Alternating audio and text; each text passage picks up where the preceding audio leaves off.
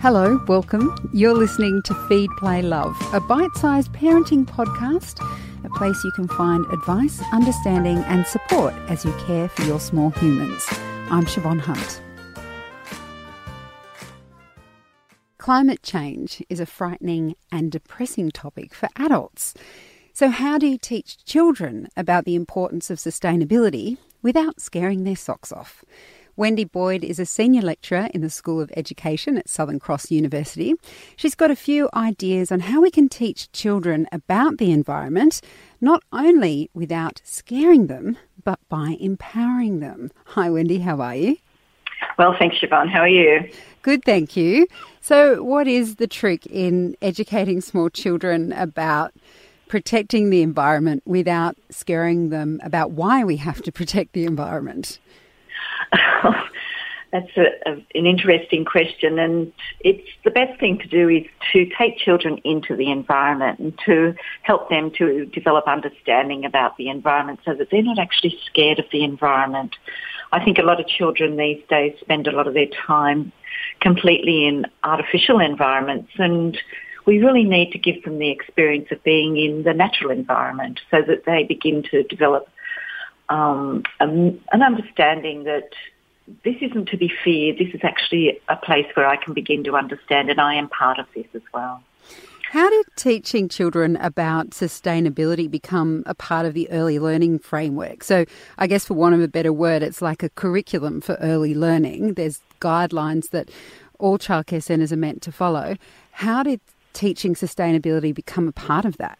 My experience goes back to my time when I was at the Queensland University of Technology working with Professor Julie Davis, and she was a um, a groundbreaker in this area. She first started publishing information about early childhood education for sustainability. So she um, started doing that, and I did some um, research with her back in the mid 2000s, about 2006, about water awareness with young children and she'd done some earlier work in early childhood settings as well. So I would attribute that to her. And so I've been working in that field myself um, without it being part of the curriculum, which it only has been in the last 10 years. The evidence is showing that the planet is not doing well under what we're doing to it as humans. And so it's the children's future that we're looking after. And we, the children really need to learn a, develop a deep understanding about how to look after it as well. And from starting at a really early age, they can become um, really good protagonists, I suppose, for the environment. And they get it. They, you know, you you do it with them, and they just go, yeah, well, this is what we do. It's it becomes second nature to them. Whereas I think for adults that haven't been brought up like that, then it's harder for them to develop a deeper understanding about, well, why are we recycling and what does that mean and where does the stuff go that we do sort into different bins anyway? I've seen both happen. I've seen children embrace um, the world of recycling, having worked with them for 25 years, and then I've and I've worked with adults in the same settings who have really resisted that change. And I think it's because, um, you know, it's quite a political thing. There's it, um, uh, an attitude in our in our society that there has been anyway that you know you don't do things like that. That's just for greenies or for hippies or for alternative people. You know, it's not mainstream. Whereas I hope that it is becoming more and more mainstream now because you know the uh, statistics aren't good for the planet, really. And, and, what kind of impact can small children have on the wider world? Because I know there are a lot of early education um, centres out there who start projects with children. Mm.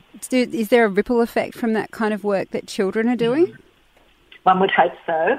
Um, that needs to be studied a bit more, I think. I don't think the research is um, conclusive in that area, but certainly in small scale studies, my experience is that children do take home from the early childhood settings what they've learnt there, and it has influenced um, the family's um, practices at home with regards to recycling and saving energy and so on. But then I've also heard that when these children get to school, that those sorts of practices aren't um, being enforced. And so it's schools, and I know there's primary schools in my local area that still have just one bin. They don't even have um, separate bins for the rubbish, you know, for children to sort the rubbish. So all the things that children are learning at early childhood settings, they get to primary school and it's like, well, where do I put this? I don't, you know, do I put it in here with, do I put my sandwich scraps in here with the plastic? So um, there needs to be ongoing change that's made throughout our um, society to ensure that there is a, a really good ripple effect as well. And do children themselves develop any skills um, when they get involved in sustainability projects. You know, you could say with creativity, they learn the ability to think laterally when we embrace that kind of environment for them when they're very young.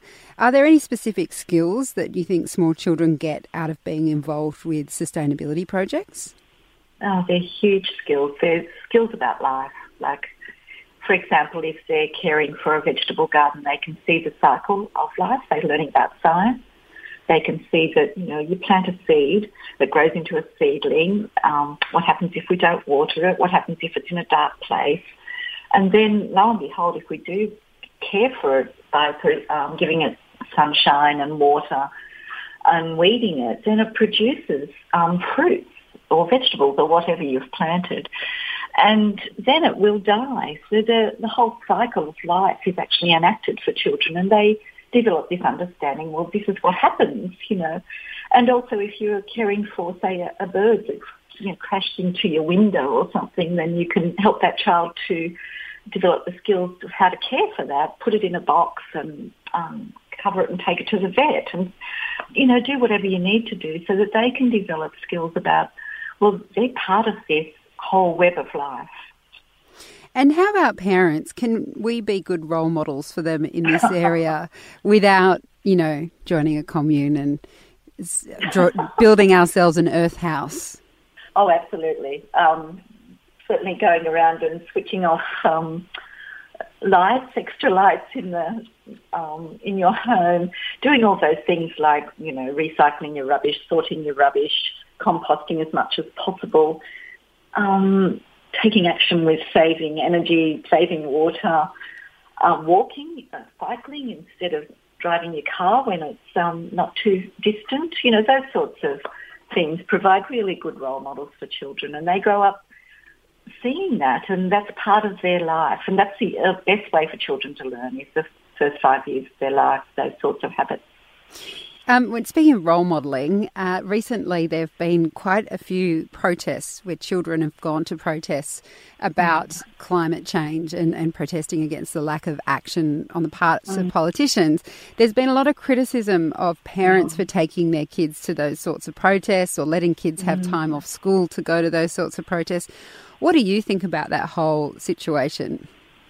Yeah, it's interesting, isn't it? It's uh, interesting that those children are feeling that strongly that they want to do, um, that they want to protest, like um, the girl from Finland, Greta Thunberg, is that her name? Greta Thunberg, and she's really leading that, and she's saying now she's getting like death threats and things like that, which is just ridiculous. But um, I'm not sure that missing out on a few hours of school is going, and what they're actually going to learn by engaging in those protests it's interesting to reflect upon what those children will be learning by either going to those protests or not going to those protests, like staying in school. I'm, I just think it's an interesting um, activity that's taking place, and it's interesting that they feel like they feel like they have to do that, but also clearly the parents are there behind them, supporting them to do that as well. And so small children, though, do you think that it's a place for small children to be at protests? Do you have any reasons oh, why it wouldn't be? No, I don't have any reason why they shouldn't do that, so long as it's safe, of course, and that they're with um, adults who are going to care for them while they're there. It can be quite an interesting experience. I know that as an early childhood teacher, there was times when um, this is another different topic, of course, but there was times when we were encouraged to strike for better wages and take children to some fun activities in a local park to show our support for early childhood educators being better paid. You know, that's, and that wasn't a, mm, I don't think that damaged the children in any way whatsoever. And um, I think if children are well cared for and it's explained to them what's actually happening, I don't think it will damage them. Wendy, it's such an interesting topic. Thank you so much it for is. speaking with us today. You're welcome. Thanks, Siobhan. That's Wendy Boyd. She's a senior lecturer in the School of Education at Southern Cross University. And Wendy wrote about this topic originally in The Conversation. We'll put links to that article in the notes of this episode.